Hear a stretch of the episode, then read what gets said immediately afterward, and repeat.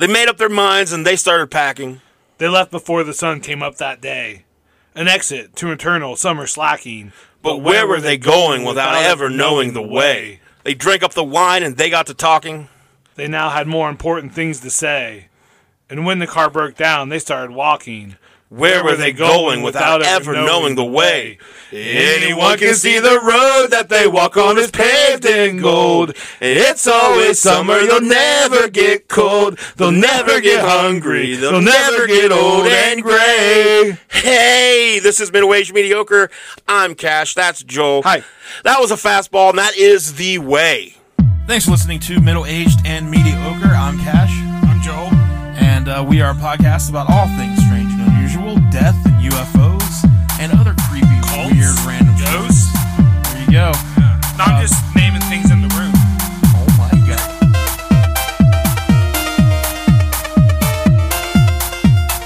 There's a cult of ghosts.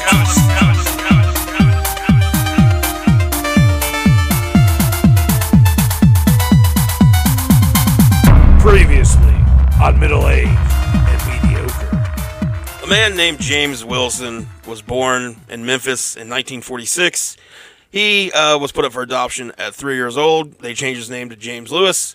Uh, he went on to become a bit of a scam artist, a bit of a scamp. He was involved with a man who had his uh, a retired man who had his legs severed at the hips, They found him in the attic. so they could put him in the attic. That's right. You remember? I remember. Uh, previously. may or may not have killed him. Not really sure. yeah. Or they Could have been suicide. they either killed him or they found him dead and then decided they were going to uh, use his checks to try Yeah. try to get paid.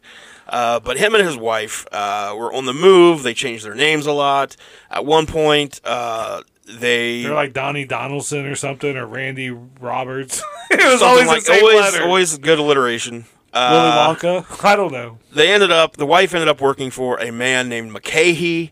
Uh, his business uh, shut down, and they were unable to pay Oh, everyone yeah. their final checks. Uh-huh. Uh, when his wife Leanne left the business, uh, she took some uh, some envelopes with his uh, whatever a Pitney Bowes postage meter is Yeah. stamped on them. I don't exactly know what that means, but it basically like just it's it's his like it looks like it's a letter coming from McCahey. Yeah. So she took a stack of those and made sure she stamped them first. Probably for some forgery type of shit. So when we left off, they had arrived in Chicago under the names. Uh, what were their names at this point when they arrived? The Windy City? They were in the Windy City uh, after they fled from some check fraud. They were very good. They were good. That he had a scam where he would uh, create addresses. Pound, Oh, yeah, yeah. Pound a post box Uh-huh. into the ground. Have somebody's like tax return go there. He's a hustler. He's a hustler, baby. Uh, but they were now in uh, Chicago under the names Karen and uh, William Wagner, See, WW. and then they uh, moved on and became Robert and Nancy Richardson. Yep. So yeah, that is where we are at. Uh, She, they could, she could pick either name. She went with Karen and Nancy. yeah, Karen and Nancy, and he went with William and Robert. So that's where we ended part one. Uh, we'll be getting into the rest of the story of the uh, the Tylenol Man, as he became known, and we'll figure out why he became known as the Tylenol Man. Let's Get after it. Well, before we get before we get after that, Oh, uh, you want to get after? Uh, you had a you had a pretty big comedy show yeah. uh, last weekend At the smut. at the Smut Theater. That's how I say it. How'd the Smut Theater goes. It was, a lot, it was a lot of fun. The whole bottom part was uh, filled up, so I'm 400 people, 300 people, something like that. It was a fun show. Uh, Kevin Farley was real good. Joe Ellison. Is that the most people you've done a show Probably, for? yeah. Okay, because I know you've done like some festivals and things. Yeah, those festivals were. Okay. Okay. But yeah, it was uh, it was definitely probably the biggest crowd, and it was it was fun to be on the smut stage. Now I can't not say it. Smut. You said Kevin Farley was pretty cool. Yeah, he's a funny guy. Nice Uh, guy. it was funny. They were like, you know, I was so concerned about being friendly, you know, PG. He's up there talking about butt fucking and Oh. everything. I guess they pretty much told him just let it fly. Okay. So, maybe As soon as I got there, lady in charge was like, "This is the last comedy show ever." She was like, "It was a super weird vibe." But I mean, everyone loved it. It was like people wanted pictures of me after Yeah. the show. So, so they fun. may end up changing their minds then. Yeah. If the turnout was good. Sure, probably not. She doesn't seem like a mind changer, but Yeah. we'll see. So she was just the lady that ran the Smoot. yeah, yeah. They, she doesn't like like she wants everything clean. Yeah. Like Donnie Baker's been there, and that guy's not clean. No, at all. not at all. I guess at the Donnie Baker show, she just stood off stage, like arms crossed, glaring at him. So at one point during the show, he's like kept talking about the ghost of the Smoot, saying that she was the ghost of the Smoot. And, but she- the Smoot's a cool building, though. I got to kind of explore it a little bit. I was down in the basement and all the dressing rooms, and it was fun. Just jerking off in all of them. well, know, I don't want to put that on air. Leaving your ectoplasm behind all over. I left my mark. So we were supposed to be in Cincinnati right now. Yeah. Uh, we didn't think we were going to be able to record an episode this weekend because we were supposed to go to the Reds versus the Pirates game Yep. in Cincinnati. Uh, a host of factors, though, led to us not going. Uh, I think the main factor, well, one of the main factors being uh, there's going to be just way too many damn people. Yeah. But if the game even happens, there's Yeah. apparently tornadoes and shit out that way. Yep. So it's supposed to be like 25 mile an hour winds. wind- Yeah, and with that kind of wind, it could blow rain in real easily. And it's the first Saturday of the season. It's gonna be Yeah. packed. So after uh, really, We're like where the seats were, we weren't even like covered or anything. no, So yeah, we've been right out it there. was your call. Yeah, I mean, sucks that like I tried to sell the tickets, didn't have any takers. Yeah. So I mean, So now they're half price. If anyone out there listening, they want tickets. yeah, I'll let your boy half price. yeah, you could say like, hey, I had tickets for that. Yeah. I only paid, you know, you can get them for fifty dollars. yeah.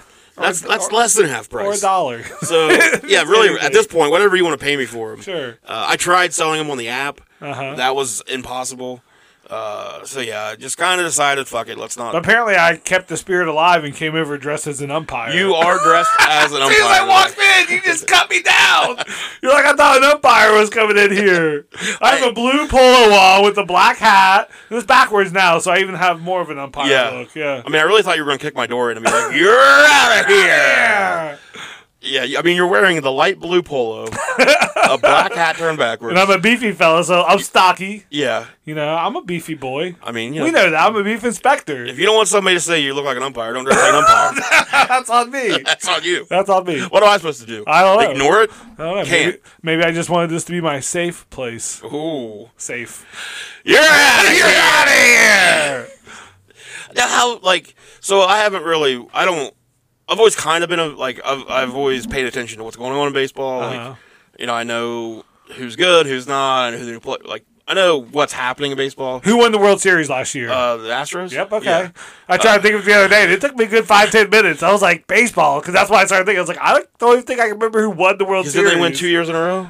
No, they didn't win the year before. I think Dodgers won the year before, didn't they? So what the because didn't the Astros ever accuse them of cheating? yeah. Oh, they got. Was that the year before? They were absolutely cheated. Yeah, or a couple years ago. Okay. May have been a couple. So I remember when they won last year, everybody was like, "Oh, fucking cheaters again." Yeah. Yeah. Uh, but it's crazy. So I started my vacation Thursday, opening day of Major League Baseball, Yep. and I was sitting here like, you know, by the time one o'clock rolled around, I figured, oh, I'll just watch a bunch of baseball games today. I don't have anything else to do Mm-hmm. until like later in the day. How do you not have like, as a league, how do you not have a bunch of games on? I remember it used to be like WGN would have the Cubs, TBS would have the Braves. Yeah. There was- there was a there game, like. At like s- eight o'clock Thursday night, I think maybe It's- it came on. people don't watch. On There's TV. nothing. There was nothing on yesterday. There was one like later on the day. There's Yeah. one like tonight. But it's just I'm like no wonder baseball kind of sucks. Like, they need I don't know what the fuck their deal is, but like I can't imagine the NFL or the NBA season starting Yeah. and it being like man, like I, wonder, I wish I could watch some of these. There's more XFL games on probably. There's definitely F- XFL games, yeah. But uh, yeah. So we're here So recording we're here, a lucky podcast you. Lucky you. We brought you some fastball, you Yep. know, to go with the theme of opening day, It's the opening way. weekend. It's, the the, way. way. Uh, but yeah, let's get back into the story All right. of the Tylenol man, uh, Jim Lewis. Uh, The Tylenol. you know, man. he may or may not have already killed a man. We don't know, Yeah. but he is definitely a scam artist. Yeah, he's definitely, a fraudster. He's up to no good. Yeah. Uh, him and his wife moved around a lot, changed alias. So we're going to start uh, part two uh, on the morning of September 29th, 1982, when 12 year old Mary Kellerman, uh, she woke up, she had a sore throat. So uh, she goes and she takes two extra strength Tylenol capsules. In seconds, she collapsed to the floor. Seconds. In seconds. Wow. So paramedics got there and they think that she had maybe a stroke or a heart attack, uh, but she uh, never came, she never woke back up. So she died. Damn. 12 years old. Same day, Adam Janus, uh, age 27, he had stayed home from his job that day. He had a chest cold. Uh, he took a couple Tylenol and uh, fell into a coma at 11:54 a.m. Same afternoon, Mary Reiner, 27, she stops in at Frank's Finer Food in Winfield, Chicago. FFF? FFF. Uh, she buys a bottle of Tylenol. She had just had her fourth child. Uh, you know, so she was kind of sore, and Sure. that's what four kids would do. So she stops, gets some Tylenol, takes it. Tell it. me about it. 45 minutes later, coma. Huh, so it took her 45 minutes and the girl was like instantly. Instant, yeah. So uh, then Mary McFarland, age 31, uh, she's at work. She's got a migraine. She goes into the women's room, uh, takes a couple, Hits off the bowl. takes a couple Tylenol, Ah! uh, walks back into the office, and drops to the floor. She's dead. Bam. So around 5 p.m., uh, They the- made her finish her shift. Nice Yes. try, Mary! Uh, everybody Bernie her, prop her up like Bernie. Let's weekend to Bernie's this shit. We got to get work day done. Yes. So around 5 p.m. that same day, uh, the family of Adam Janus, the 27 year old who had uh, fell into a coma, they uh, he had passed away later in the day. So the the Janus family is uh, at, you know in his home. They're discussing funeral arrangements. The younger brother Stanley, uh, his sister in law Teresa, they both have headaches. Oh, no. Shitty, you know, shitty day. Yeah. Uh, someone said, "Hey, I think there's a bottle of Tylenol in the bathroom." Uh, minutes later, Stanley collapsed in the living room. Uh, paramedics loaded him onto a stretcher. Then Teresa falls to the floor. Uh, man. authorities evacuated the house and put the family and medical workers under quarantine, uh, suspecting some sort of contagion or toxic gas. Same evening, Paula Prince, 35 year old Chicago flight attendant. Uh, she gets home. She goes to the local Walgreens. Uh, she buys some extra strength Tylenol around 9 p.m. She goes home, puts on a nightgown, takes a couple Tylenol capsules, and she dies. And they're all from different stores and stuff. It's Yeah. Uh, not like all these. Man, what's happening? I think I kind of do remember this. Her body's discovered two days later. Um, so while uh, Paula Prince was making her purchase, two firefighters, Richard Keyworth and Philip Cappitelli, uh, they were both on the phone talking about uh, a lot of like the strange calls coming in the day, like you know people fucking falling in comas. Yeah. So uh, Cappitelli says, uh, uh, "My mother-in-law works with Mary Kellerman's mother. Mary Keller- Kellerman was one of the ones that took Tylenol and, di- Uh-huh. died. Uh, and he's like, so he knew about, um, you know, everybody being upset about her death. The other firefighter firefighter pulls up uh, some incident incident reports and starts describing all of them to him. And uh, Cappitelli says uh, that every death is very, you know, they're, they're all very similar to the three Janices uh, family, the Janus family. Yeah. So then uh, the the uh, firefighters realize that in every single report, Tylenol is mentioned. So one of them says, "Hey, it's you know it's it's a wild stab in the dark here, but maybe it's something to do with Tylenol." So they start uh, they you know report to police officers. Uh, the police officers find the bottle of Tylenol that uh, Kellerman um, uh, had in they, they had taken as like evidence, like you know. So they uh, they take it to the hospital. They get it looked at because the you know the medical staff already kind of thought that they'd been poisoned. As soon as they open the vo- as soon as investigators open the bottle of Tylenol, the distinctive scent of uh, bitter almonds associated with cyanide Oh. hits their. Uh, and I don't know if this is just the way the guy wrote this. Uh, I'm using an article called "The Bitter Pill." Uh, I don't know if that's just this guy wrote this on purpose or not, but he quotes. Um, so he writes, you know, the distinctive cyanide scent of bitter almonds, and then he quotes Richard something, Chicago police superintendent, who said it was just nuts. I don't know if that was supposed to be like a little joke they had, uh, but it's Not the time, like okay? not the time, Yeah. dude. I, I I do some really bad jokes, I'd but that's expect- not the time. Yeah. Gobble, gobble, gobble. So within 72 hours of Mary Kellerman's death, uh, an unprecedented amount of uh, federal, state, and local law enforcement agents were on the case. Uh, Just shooting every bottle of Tylenol they see on the shelf. uh, product tampering. It's coming right for me. Product tampering happened before. Uh, never like this bad though. Man, that's crazy. So an official Tylenol task force Oh, was put together. the OTT. The OTT. Wow, I got to work OT OT on the OTT. Yeah, yeah, yeah. I'm on the OTTF. uh, it was uh, convened at a command post in De, in the in uh, Des Plaines, and our internet just went out, or my computers went off, my power went off, so nothing's happening right now. None of this has been recorded.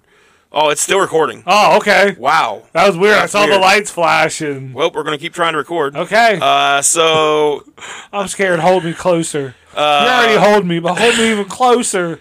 Tyrone Fahner, Fainer, uh, then the Illinois Attorney General, became the primary spokesperson for the investigation. He held twice daily press briefings and received plenty of TV time. Uh, he needed it as he was lagging behind in the polls in a run for re-election against Neil Hartigan. He says, uh, Well, that was convenient. "I was on TV every night. People who didn't know who I was all of a sudden did. He's like, I talk about it all the time. Like, this is like his yeah. best. You're you're you're getting tied in with just death. This was his best life at the time. He's like, Wow. I'm always on TV. uh, Well, back then there was like five channels. It's pretty easy. He uh, he says that he still bristles at accusations that political posturing had an adverse effect on the task force's efficiency, uh, efficacy. I wasn't the only one who had true jurisdiction. You don't tell the feds what to do, and they don't like to be told what to do. Okay, and the same is true of the local police chiefs out there. All in all, uh, f- f- he concludes that it was a truly decent, and very good, fine effort, which is to say, it was a shit show. Yeah. Uh, yeah, no, everyone wanted jurisdiction. No one could get along. Uh, yeah, it was the normal shit. So uh, Jeremy Margolis, uh, Margolis, the then assistant U.S. attorney, says that everyone fought for a little peace in the sun. You had literally hundreds of people working sometimes together and sometimes at odds under very difficult circumstances because nobody really knew what the heck was going on. hey, what the heck is going on? Uh, the the relationship between the local cops and the FBI was particularly bad. It always is. Always is. Uh, They never want the Fed stepping We're here now. We Yeah, got this. We yeah. take over. How about you go? Uh, how about you go cover some? Uh, go, Go- get that crowd back. Go arrest some cows out there or something. You fucks. uh, so uh, officials focused first on removing Tylenol from store shelves and recalling bottles from buyers. Uh, Mayor Jane Byrne called for the remo- removal of all Tylenol products from Chicago during a dramatic press conference. Late on the night that Paula Prince was discovered dead. The briefing, beamed nationwide, stoked a panic that soon became global. Tylenol's makers, Johnson. Tylenol becomes illegal. Only bad guys will have Tylenol. That's right. And then what are you going to do? I know. You need So we're more. just I think take- you need more Tylenol. I think they should have put more Tylenol on the Yeah. shelf. And That- then yeah, yeah. that's- If everyone had Tylenol, yeah, then it'd be good. We'd be fine. mean, I think you need perfect. some Tylenol in every school. Definitely. so uh, Tylenol's makers, don't get me started. Don't even get them started. Why are you doing this? I'm, I don't. you're, Unzipping just, you. you're just pushing buttons. Pushing buttons. That's what I do. Tylenol's makers, Johnson and Johnson, uh, reportedly didn't want a total recall at first. Uh, Oh, a big shock. Like what? Seven people died? Oh, nine? uh, that's it. Yeah, wake me up when it's a dozen. All right, wake me up when it's two Baker, dozen. a baker's dozen. yeah. Uh, but they did bow to uh, pr- public pressure, and they asked the public to return their bottles and offered a $100,000 reward for any information on the killings. Uh, the company then set up labs and began the painstaking process of testing capsules Wow, for man. contamination. Uh, law enforcement What agents, a, I mean, it's good they did, but that would that would be a nightmare. Like Yeah. as a company. as a, you just do not want like as soon as you hear that there's like a Tylenol product, like, you're, much- you're like, are we making that? That- Son of a! Please say we quit making that. uh, so you know, um, there were a lot of theories early on. Investigators uh, thought that uh, this was pop- possibly manipulation of Johnson and Johnson's stock prices uh, by some imagined white collar crime syndicate. Uh, you know, Okay. they examined the Puerto Rican terrorist group FALN. Uh, they uh, every disgruntled employee at every place where the contaminated Tylenol was manufactured, stored, or sold was interviewed and evaluated. Shop, any shoplifters arrested at those retailers got a second going over, like check them out again. Yeah. Investigators even picked over picked over sales routes and custodial service rosters, seeking a common face. So they're just throwing darts. How? Yeah, man. Because really, what else? Yeah, like you don't really have a lot to go on. Yeah. Recently released inmates and mental patients in the vicinity were profiled and interrogated. Uh, Taking a page from the Son of Sam crime solving book, police ran checks on every car receiving a citation in the area. Uh, agents listened to psychics and crackpots calling the ta- task force hotline with tips about clues found in olive jars and messages about the murder written with magic pens. They questioned every family member and intimate uh, partner of each victim, thinking the killer may have had one intended target and Oh. camouflage the crime with other Yeah, that's good thinking. So if I just like put cyanide in all the Tylenol, I'll definitely get that one person. Yeah. Uh, to psych out the killer, the police used the media. They publicized and monitored, monitored funeral arrangements, hoping the murderer might attend or visit the grave sites. Task force members asked Mike Royko to write a heart wrenching column about little Mary Kellerman, hoping to draw the perpetrator to her home. Uh, Royko refused, uh, and then some journalist named Bob Greene did it instead, and it didn't, of course, work. Yeah. By the end of the first week, officials uh, were starting to lose hope. They ante- like just one week goes by. Well, that's the game, boys. uh, they had anticipated that some physical evidence would emerge, but it didn't. The recall effort provided an excess of 10 million capsules, which were tested for cyanide. Uh, more than 50, um, uh, like messed with capsules Yeah. were found in eight bottles. Uh, five from the victim's bottles, two from consumers' returns, and one was still on the store shelf. Uh, yet none of the boxes, bottles, or capsules yielded usable fingerprints. Huh. So, like at the time, the bottles were just in like a box. Yeah. Like uh, there was no little protective Seal or anything. seal. The yeah. cap wasn't like a childproof cap. you Probably know. no cotton in there or anything. Maybe there was. I don't know. Uh, I was three, so I don't remember a lot. Right. Uh, the theory remains that the killer visited each store and paid for the Tylenol, not wanting to risk a shoplifting arrest. He or she then emptied a handful of capsules, replaced the uh, acet- ac- I can't ever say this word uh, acetaminophen with potassium cyanide, recapped the capsule, sprinkled a few on top of each bottle to ensure quick ingestion, and then returned the box to its shelf. Uh, What kind of? I'm.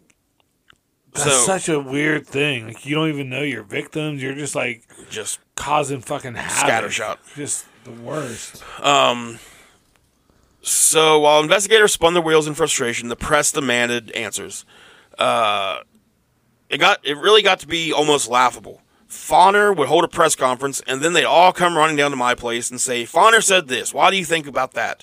Uh, there was so much pressure on the media people from the local networks that they were just going nuts. He, uh, this is that Brzeczek guy. He's he was a police officer, or he was the commander in chief, or not the commander in chief, the police chief. Um, there was so much pressure on the media. Uh, people from the local networks, they were just going nuts. He says, calling the Tylenol circus a precursor to the OJ and John ben- JonBenét melees. Uh, quote: The station managers were tightening the screws, saying, "Get scoops, get scoops." Despite filling more airtime with the Tyler murder, Tylenol murders than with any other story since the end of the Vietnam War, reporters were also unsuccessful in their attempts, attempts to break the case. So, sitting in the city watching all of this, uh, and I, I made a mistake earlier. I said that James Lewis and his wife were in Chicago. Yeah. They weren't. They're in New York City under Okay. different names. But so he's in New York City, and he's watching all of this. Yeah. Jim uh, James Lewis is. He's watching all this on the news, and he's still wanting to get back at McCahey because he fucking hates McCahey at this point. Yeah, he got that three hundred dollar check. He didn't Yeah, get it. I Or whatever think it was 500. Oh, 500. He didn't, you know, they didn't pay that out.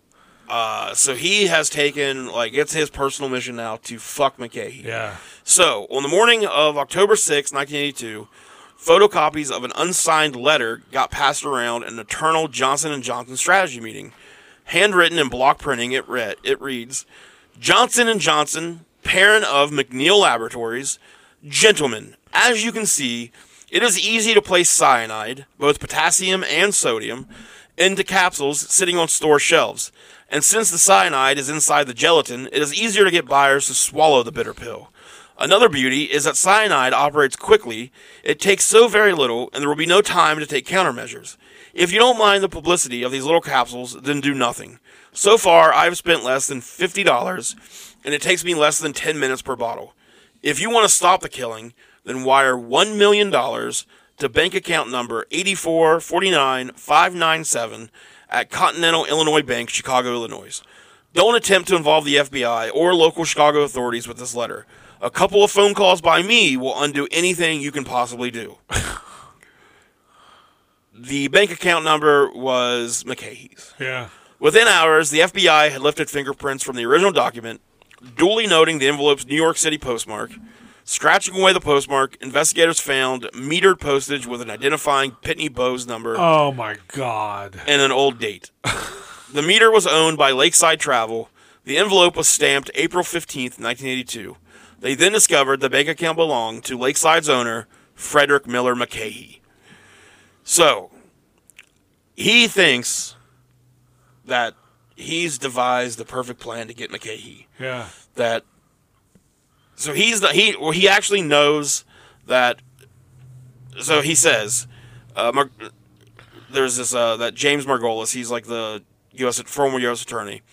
He says uh, James Lewis fancied himself a really brilliant guy. He knows how law enforcement works, and he decided to wait and take advantage of the next natural catastrophe. It could have been a plane crash, a train wreck, whatever. It just happened to be the Tylenol killings. He left Chicago with these envelopes in his possession and the bank account number, knowing that something bad would happen someplace, and he would take advantage of it and put the heat on McCahey. He knew that the Bureau would eventually figure out that McCahey hadn't done whatever it was that he was claiming to have done in the letter. But during the course of the Bureau's investigation of McCahey, knowing as much as he claimed to know about how the Bureau works, he knew that they'd work McCahey up one side and down the other and figure out what a horrible white collar criminal he was. Just find other stuff to. So he was just Pin on going him. to put set him up that way they would find everything else. That was his whole plan.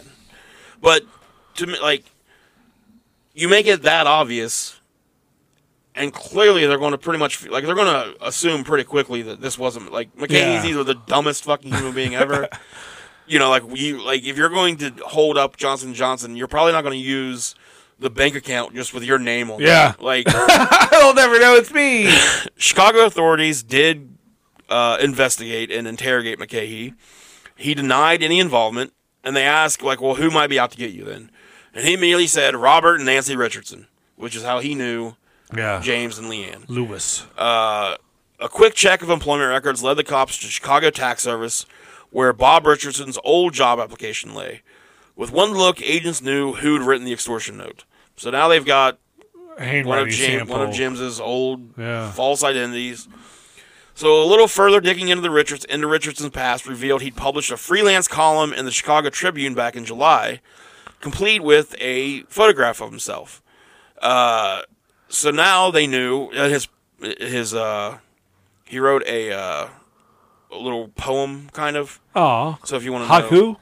one well dressed evangelist, bullhorn blast, ing promises of salvation, a one legged man walking proud and alone, one information booth in the middle of the sidewalk ignored, one blue and white police car sitting empty, windows open, four pairs of white shoes, one left shoe untied. Oh. So he's deep. Wow. He's a deep thinker, this guy. Uh, so the task force goes public with the letter on October 7th. Uh, but Fahner uh, downplayed its importance, saying it will not be relevant in solving the cyanide murders, calling the extortion attempt a side issue, a hoax. It was, however, the first tangible development in the grinding investigation. Uh, a week later, the FBI issued an arrest warrant and published the Richardson headshot, uh, Lewis's headshot. Kansas City police recognized the suspect, including the Chicago cops. The man they were after was really Jim Lewis, a suspect in the murder of Raymond West and an alleged tax fraud schemer. Suddenly, Fahner changed his tune, and he said, "Oh yeah, this uh, this does have some significance." So police had another suspect under close scrutiny. Actually. They were looking at a 48 year old dock worker named Roger Arnold. Uh, he was a just a pretty normal blue collar guy. He liked to frequent Lincoln Park taverns. Uh, one evening, he made some barroom chatter about the Tylenol murders that gave observers pause, and someone tipped off the police about it. So officers arrested him on a four month old assault complaint brought by a bartender and used the inter- opportunity to interrogate him about the poisonings. Uh, Arnold worked at a jewel warehouse with the father of victim Mary Reiner, and according to the New York Times, police received a tip that Arnold's ex wife had been committed to the psychiatric ward of a hospital located across the street from the Winfield store where Mary Reiner purchased her Tylenol. In his apartment, Arnold kept a stash of Soldier of Fortune magazines and How to Crime, and manuals on how to commit crime. yeah. He took annual trips to Thailand. He had a skull and crossbones tattoo on his forearm, and he was a closet chemist. Uh, a search of his home revealed several unlicensed guns, a bag of chemical powder, beakers, and funnels. The powder turned out to be potassium carbonate, not cyanide. And he would tell reporters, I'm not saying what the chemicals were used for, but it was nothing illegal. Which doesn't sound What I do with my chemicals is my business. like, what are you making then? yeah. What kind of little experiments are you doing?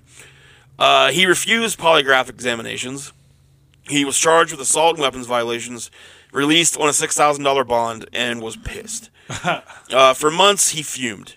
He'd allegedly told his, invest- his interrogators, I'd like to be on the homicide of the guy that turned me in for what he did to me. So, uh, Threatening someone's life to cops. Smart. yeah. So on the morning of June 18th, 1983, 46 year old computer consultant John Stanisha uh, was leaving a Lincoln Avenue bar after last call. The heavyset Stanisha resembled the man Arnold believed had implicated him in the Tylenol case. Arnold began stalking the man and then approached him and yelled, You turned me in, and shot him at point blank range. Oh, fuck. So he was then tried, convicted, and sentenced to 30 years for the murder. Jesus. He was never charged with the uh, Tylenol murders, though. Yeah. So they do keep him as a person of interest, but uh, more so they focused on James Lewis. Uh, let's get an ad break in, and then we'll be right back with the rest of the story.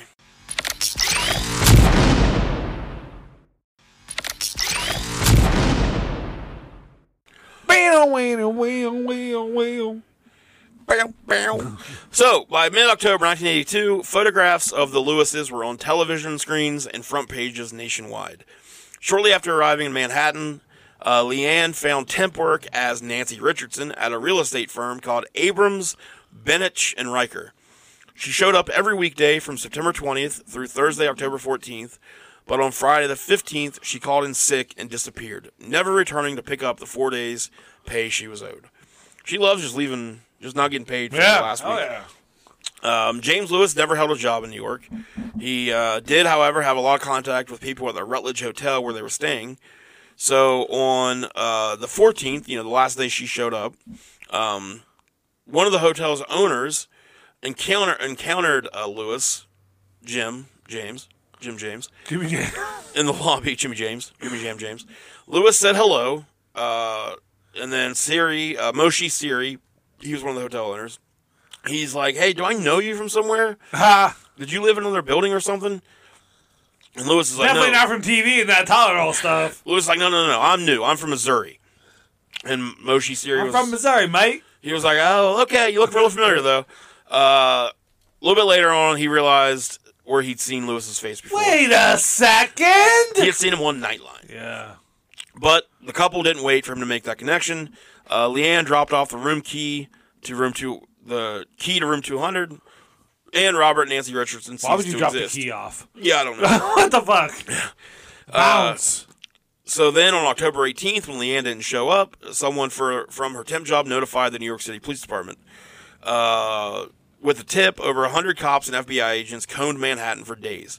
Block by block, but came up empty. Uh, the couple had somehow eluded the dragnet.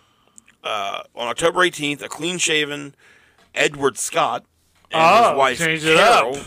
new names again, You guys didn't see it, but he used quotations. Quotations. Yeah, that's not his real name. they checked into another uh, hotel owned by that same guy, Oh. Moshi Siri. I mean, I'm sure he probably didn't know that's who the owner was. Uh, Probably not. Hopefully, it comes back to fuck him. This one was just 13 blocks from where they originally had been.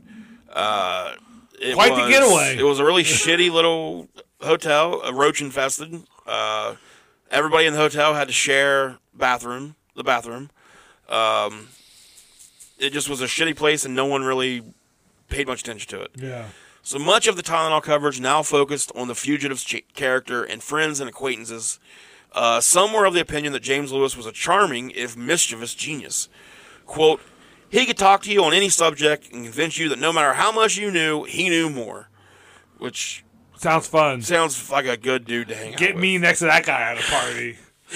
Uh, I do stand up comedy. Well, I've done stand up comedy for 20 years. I taught Rodney Davidson. Rodney Davidson. Davidson? Yeah, you know, he probably did teach Rodney. no, Davidson. Rodney. I'm dumb. Another guy, quote, he seemed to have a good heart. He'll be getting the kick of his life reading about himself, and he'll be five steps ahead of everybody. He's that smart. Well, just fucking blow him, buddy. Uh, others had more sinister impressions.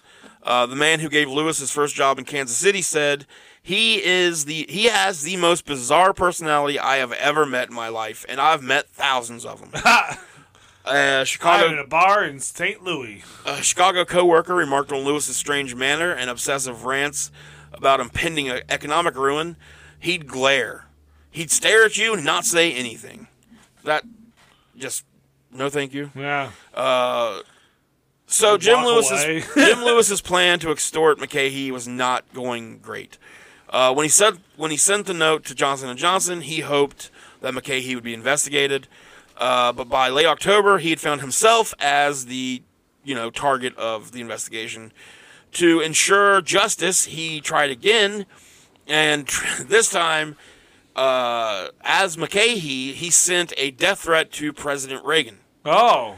So that This didn't is definitely not John Lewis. This is McCahey. Uh, though the exact contents of the presidential correspondence were never released, press reports said that its writer demanded changes in federal tax policy, or else Dot, dot, dot. the Tylenol killings would continue, and that the White House would be bombarded with remote-controlled model airplanes that would jam Secret Service radio transmissions. Oh, shit. And I am not Jim Lewis. This is McCahey. Yeah. In case you needed to know, Reagan, just remember the name McCahey. I don't know how to spell it. It's my name, but I can't spell it. You can probably spell it. Oh shit. Uh, so then, uh, since that still wasn't working, Lewis began corresponding with newspaper editors. Uh, on October 27th, the Chicago Tribune received a thick packet of documentation on Thick. of the McCahey payroll affair, He owed me five hundred dollars. along with a note written in cursive. Quote, As you have probably guessed, my wife and I have not committed the Chicago area Tylenol murders. we do not go around killing people. We never have and we never will. Cr- contrary to reports, we are not armed, unless one means in the anatomical paraplegic sense. Oh, So making jokes. making jokes. Yeah, keep And, it like, light. they probably did, like, you know, dismember a guy. Yeah. So Oh, just. callback. Uh huh. Callback He's is what they. That, that, that's what that is. Dude's got a good set. yeah. Type five. We shall never carry weapons, no matter how bizarre the police and FBI reports. Domestically, weapons are for two quite similar types of mentalities criminals and the police. We are neither. Signed, Robert Richardson. You are both, is what they should have said. So, the uh, week before Thanksgiving, Lewis sent the Kansas City Star a seven page letter titled A Mortal Dilemma. The letter, while never mentioning Tylenol, offered a series of ethical questions as well as some personal reflection. So, he kind of like goes into his whole backstory Yeah. uh, you know, woes me bullshit. Um, and he also used this correspondence to taunt Kansas City authorities. Uh, and he basically says, uh, because they're trying to resurrect the charges against him for Raymond West's death. So he puts in there, reopen the the Raymond West case. There's no. That case doesn't have any legs. He goes, that sounds like a splendid idea. Great. uh, why have the police taken so long to come to their senses? It sounds like a splendid idea to reopen it. So they do. They reopen it. uh, and they sent. Uh, He's a sassy little fella. yeah. So on November 16th, 1982, an FBI memo to the Kansas City Police Department reported an interesting finding. One fingerprint present on a on a lift. Uh, remember how they uh, They found like, pulled the rope and stuff? Yeah. Yeah. so they pulled him up. Uh, so they identified the right thumbprint of James Lewis. Oh, how'd that get there? So during Thanksgiving week, week Lewis sent yet another letter to the Tribune, uh, taking on his Tylenol accusers while explaining his rationale for the extortion attempt to bring truth about McCahey. I want my five hundred you guys don't understand what a piece of shit this man is. It is my hope that by sending the information to the press, these those powers which have prevented an investigation will acquiesce, so that the matter can be properly examined. I also remind you that these are the same investigators who engineered the placing of my wife's name and my name on prime suspect lists without bothering bothering to determine what we had both moved from the Chicago area nearly a month before the Tylenol poisonings began. After hearing those people on the news and reading the reports, it sounded like they already had us convicted, and of something we could not have possibly done. We continue to respect the laws and institution and a concept. I have attempted to act as an informant, to act on the side of the law. But the FBI and their state associates have used their precious resources to terrorize, humiliate, ridicule, and speculate in public about the private lives of my family and me. Is this what a person who attempts to be a good citizen should expect from the United States Department of Justice? Man. That's what McCahey should be getting. Not You should be after I'm a good boy. Lewis signed his real name and slapped a right thumbprint to the documents. uh, later, he would be interviewed by uh, a WBBM's Mike Parker. Parker asked him, What was it like to be on the run knowing every law enforcement agency in the country was looking for you? And he said, uh, It's terrifying, absolutely terrifying. Can you imagine trying to tell your wife, Honey, I wrote a letter? And she just says, Oh, yeah? There's something else I need to tell you. They're talking about on the radio. So then they, the Parker, how how'd she take that? And then Lewis says she just sat and stared at the wall for a while, and then said, She "How?" does that. And then said, "How could you have done such a thing?" So, yeah, he's like, he's Is this like, that plain broad? that's, or is that- this is that plain, Yeah. you know, she has eyes. She just sits there and stares at walls. You know how she is. Oh yeah. But yeah, so he's like, like I don't know how. I can only imagine like she hates him so much, but she's there and like stuck. Yeah. But he's like, so guess what I did? They dismembered a guy together probably. so. And she's just got to be like, oh, another letter. We gotta go again, don't we? we gotta run. We gotta get another twelve blocks. So the day before Thanksgiving 1982, their 14th wedding anniversary, LeAnn signed for a $140 money order from her father at uh, Manhattan Western Union, Union ugh, Manhattan Western Union office. Surveillance cameras captured the couple's meek movements, and the FBI inched closer. Uh, LeAnn, uh, also the FBI was like keeping an eye on them. Though they knew where they were now.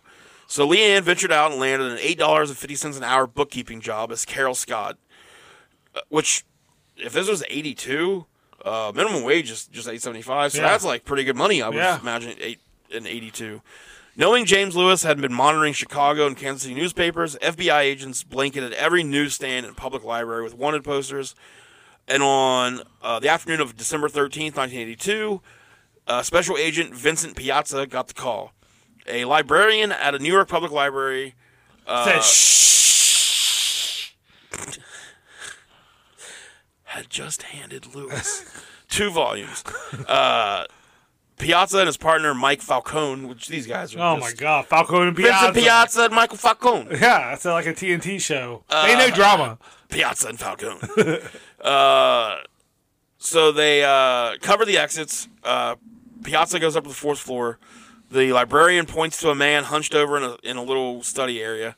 Uh, Piazza approached and tapped the man on the shoulder. The man stood up, put his glasses on, and stood silent as the cuffs were put on him. Following the arrest, Tylenol investigators played it both Tylenol investigators played it both ways. Some called Lewis a prime suspect in the poisoning, others stuck to the facts. Lewis was only charged with the extortion attempt. Additional leads were still being pursued. Uh, after 100 days of fruitless legwork, the task force showed I'm sure signs. a lot of those people are probably let's just say he did it. Just so Yeah. like you know you would think a lot of people were like, yeah. Uh, so Johnson and. Johnson returned triple sealed Tylenol to store shelves. An entire tamper-evident packaging industry sprang up in the wake of the poisonings. A hundred million dollars in losses were suffered by Johnson and Johnson, and new regulations were instituted by the U.S. and uh, Food and Drug Administration. Before 1982, only moisture and temperature-sensitive medications have protective seals. The Tylenol deaths changed all of that. So Lewis pleaded guilty, or Lewis pleaded not guilty at his extortion arraignment, and federal prosecutors geared up for the trial. LeAnn refused to assist them. Uh, she surrendered to authorities the day after her husband's arrest, but declined to answer investigators' questions. She just like looked at the wall. Yeah. they forgot she was there eventually. She just like walked out. Yeah, if she doesn't move, you just forget about her after a few seconds. Uh, federal prosecutors then charged LeAnn with misappropriating the Social Security number she used to become Nancy Richardson while working in Chicago. Uh, despite the charge's misdemeanor status, prosecutors asked for a $5 million bond. LeAnn spent that Christmas in jail, awaiting a bond reduction hearing. Officials invited her to cooperate with the government's investigation uh, into any of the troubling circumstances surrounding her husband, the letter to Johnson & Johnson, the Reagan letter, the West, uh, the death of Ray West, and the Tylenol poisonings. She said nothing. I mean, you can do that too. You don't like you can like decide not to testify or like Yeah. against your spouse. you I know, but- yeah. yeah. So, uh, the defense attorney, their argument was that Jim Lewis had a pitiful start to life, but he and LeAnn had developed an extremely close marriage. The death of their five year old daughter um, tore apart their lifelong bond, though. That Jim became enraged at McCahey's treatment of LeAnn. He learned at the wage claim hearing that McCahey's bank accounts had been frozen, so he, you know, they got no money from that. And despite his best efforts, no one in law enforcement would listen to his allegations against McCahey. Like, why won't they kill McCahey? so, Telling everybody. you know, the defense is like, we can't blame this guy. He's been wronged, and he just wanted you to do something about it. and Yeah. You wouldn't. So, uh, He feels entitled. Everybody. He uh, says that, yeah, he wrote the letter, but he never intended that the company would actually pay the million dollars. I'm joking. he said that uh, that Lewis knew that they didn't have that kind of money to pay anyways. He only intended the letter to draw authorities to McCahey, nothing more. Uh, he didn't actually write the letter expecting money, so he wasn't trying to actually extortion, uh, you know, extort them for anything. Uh, so he didn't act, not actually commit any extortion. Uh, in the closing argument, U.S. Attorney Dan Webb uh, tried to refute the ridiculous defense. He also planted the seeds of doubt that surround that he like he kind of just people still think Lewis is the one that did the Tylenol. yeah. He says that I was just planning all along to do that and then blame it on McCahey or whatever. Yeah. Uh, so after the six day trial, it took the jury just two and a half hours to find James Lewis, then 37, guilty of ex- attempted extortion on October 27th, 1983. 83. But Jim tried to be helpful from here. So in prison, uh, he was uh, working in the prison bakery, but his fellow inmates refused to eat his pastries. Hell yeah. So for whatever reason, he hated work. Like I don't know why that was, but he didn't Why like they working. put him there. anywhere near anything edible. That's true, yeah. So instead, he uh, he kept trying to like get on the Tylenol task force. Ah, So I'm telling you, I know right where this guy is Yeah. that did it. he's like, I can, I can tell you everything about McCahey. Uh, so in '83, uh, he contacts the U.S. Attorney Jeremy Margolis, and uh, Margolis says that he, uh, that, you know, hey, he volunteered his services because he had time on his hands, and he was really smart. He said he, so he like accepted the offer. He let he let Lewis. Wow, come on over. like come he would like have him come into the office and like give him his theories on shit um, they met several times for hours at a time and he would always arrive uh, with hundreds of pages of manuscripts diagrams and theories on how the killings might have happened like he would go into he would do all these drawings it's like OJ's book. If I did, it. if it. I did it. yeah. so now most of the uh, most of the FBI, like everybody thinks he did it. yeah. So like the FBI, the policemen, and everything, they think he did it. So they're like waiting for him to slip up in one of these meetings, uh, but he never did. So he basically is just like he never really gives them anything. He won't do a polygraph. He never really gives them anything to indicate that he actually did this. He's just giving them a ton of theories. Yeah.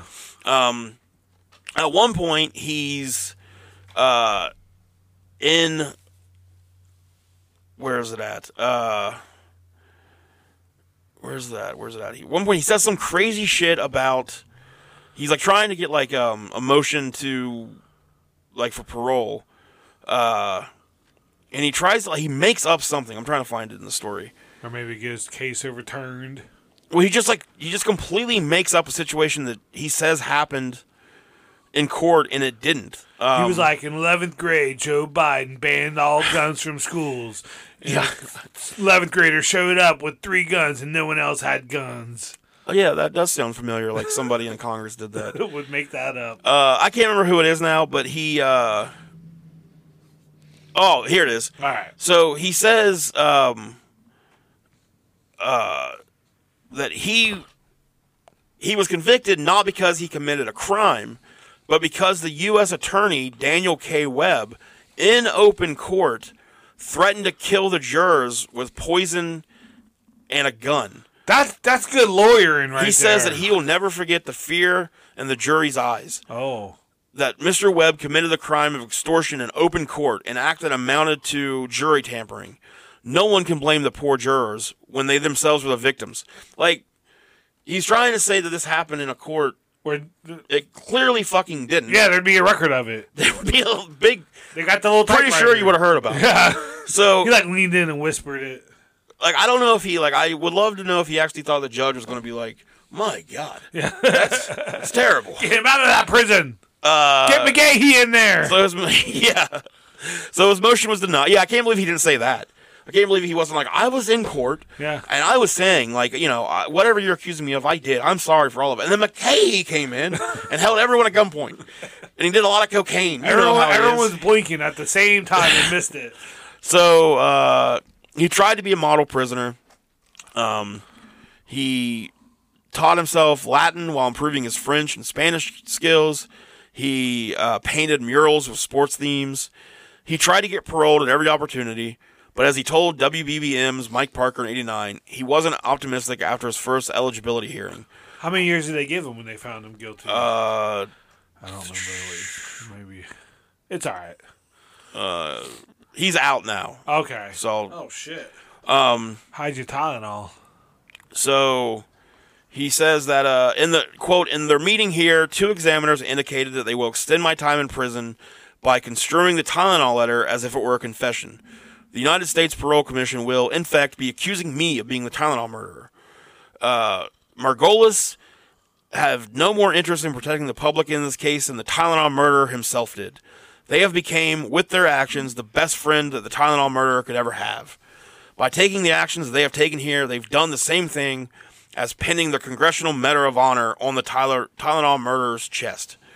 During another one of uh, Mike Parker's broadcasts, uh, Dan Webb, he was, uh, I forget who he was, he was somebody in law enforcement, says, first of all, he's the one that sent the extortion note, which would immediately at least raise into question whether or not he's the one who committed the murders. Lewis remained defiant. I could send a letter to the Roman Senate saying, give me one million gold pieces and I will stop the killing of Caesar, but that doesn't mean I killed Caesar. Yeah, Yeah. because that was like a thousand years ago, dickhead. So on October 13th, 1995, Lewis walked out of the federal penitentiary and went straight back home to LeAnn. Today, the case is still being was like, investigated. God damn, you're still so plain. Just so. Can't believe I found you. so plain. You somehow gotten plainer. so it has now been 40 years. Uh, the case is still being investigated. Wow. Um, they just recently uh, got a lot more like DNA samples from possible. Like they're trying to rule out every family member yeah. that was like anybody that died. They're trying to still rule out like every single family member that or anybody that knew those people. It's just so widespread, all the different stores and But so this fucking dude though, like if he had never sent that letter, yeah. then that would have never sidetracked the They investigation. did 12 years in 83 and 95. Okay, yeah. Damn. So yeah, he basically like they could have maybe caught the person that did this, but once he sent that letter Yeah. and you know They start put himself in the picture, Yeah. yeah, they Because, like you said him. before that, they were thinking, like, maybe, you know, maybe they killed everybody to target one person. One they, person. They weren't, their minds were open and they were looking at everything. And Mm-hmm. then they get that letter and they're like, well, I don't, we don't think it's McCahey, but this Lewis guy's a dumb fuck, so Yeah. be him. but the guy that's clearly trying to set him up might have something Yeah. to do with it. Yeah, so uh, we'll probably I don't know. Uh, we'll probably never know who did it. That- but yeah, it did end up. Let's get to the bottom of it. It did end up like uh, resetting how everything was done. Yeah. I mean, with the Pills are hard to get into now. now there's also some stuff that uh, I really didn't take. I really didn't get a lot of info. Like I just kind of like read a little bit about it, but there's also a guy uh, that used to work for Johnson and Johnson. Came out years later, wrote a book, and he was a bit of a whistleblower. And in the book, he talks about what like what was happening at this time. Yeah. And there's a lot of like uh, things that Johnson and Johnson around that time, like there was a lot of shady shit happening So of it was just an accident. could have happened at the like it could have been somebody that worked at Johnson and Johnson. Yeah, that's what I was thinking. Like That did someone at this. the at like the factory warehouse, whatever. Yeah, because it would have been way easier to do that. Yeah, then going to each store and four You just fifty do- pills over eight bottles. yeah. You just do a few here and there. yeah. Yeah. They're already like maybe on the conveyor already open up, and you just bloop bloop bloop. bloop Or like bloop. if you like, you just pocket some Tylenol, yeah, go home, put the And shit put it in back it, on the shelf. and then as it's coming back, or then as it's coming back down your line, yeah. pop those bottles Oh open, yeah. throw it in. So, but they Huh. they said that there was a lot of I can't believe no one. If it wasn't Lewis, like no one tried to get some sort of credit for that. That seems like something that the person who did it would want to get some recognition. would eventually came out and Yeah, claim yeah, and they may still one day. Like that Yeah. was eighty three. So eighty-two, eighty-three. So I mean, forty-one years ago. let's say it was like some thirty year old guy. He's seventy something now. Oh yeah, it was probably definitely male, white, in the, Yeah, between yeah, twenty yeah. and thirty years old. So Oh, there's there has been women. that women's top drug are poison. Yeah, it's poison, but Yeah, I I. I tend to lead towards the theory that it was somebody working at Johnson yeah, and Johnson Yeah, I don't think it was Lewis. that did it there. No, I don't think. I don't think he's like he's organized enough to do anything like that.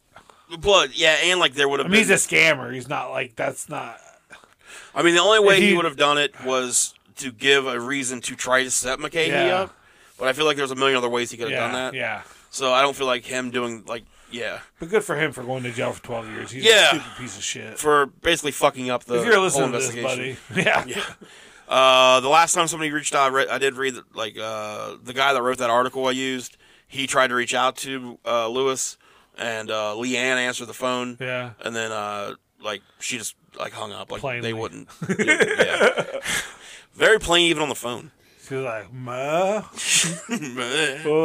so yeah, that is the uh, that's the Tylenol man. That's and they would call him that in prison. Uh, like the other inmates and stuff. That's how he got the nickname the Tylenol man. oh And he hated it uh, because he was so mad that uh, like he was so pissed off.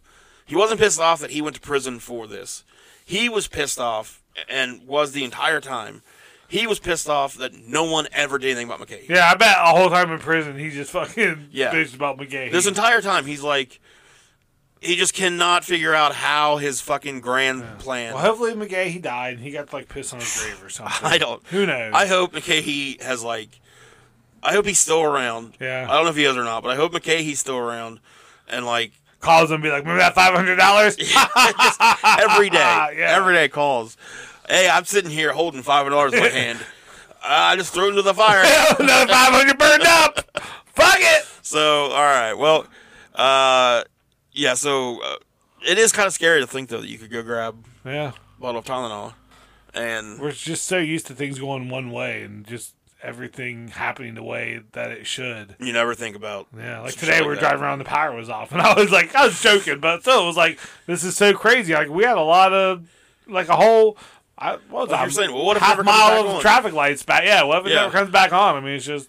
What if you can't go to the store and just buy something for a headache? I took ibuprofen today. My knee hurt, my head hurt, Right now, if you just and I'm still still alive. over. Yeah. like, well, McKay, he's back at McGahee it. did it again. All right. Well, uh, Just call me John McSherry.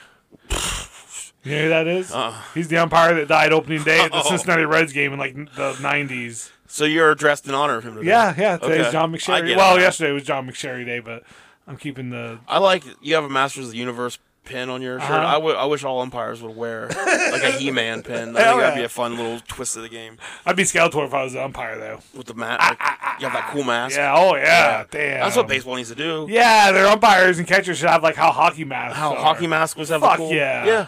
I would still wouldn't watch, but I'd look at pictures. baseball needs the best thing that could ever happen for baseball is if like all the and you know this goes for most things in life. If all of the old white guys would get the fuck out. yeah. Take their unwritten rules. Because and- baseball sticks to yeah, all that old tradition. I tradition. think every time you get to a base, you have to fist fight the baseman to stay on that That'd be base. awesome. Yeah, you get a hit and you get the first, and you're like ding, ding, ding. it's just like a one minute round would- To the I would death. Definitely. Well, to the death. they do get paid a lot, so Yeah, I mean yeah. it's worth the risk. You listening to MLB? We got changes. Yeah. All right. Well, uh, hopefully one day McCahey gets what he deserves. Till then, uh, you got anything else? Nope. All right. That's it all on the field. You wanna you wanna give us a Get out of here!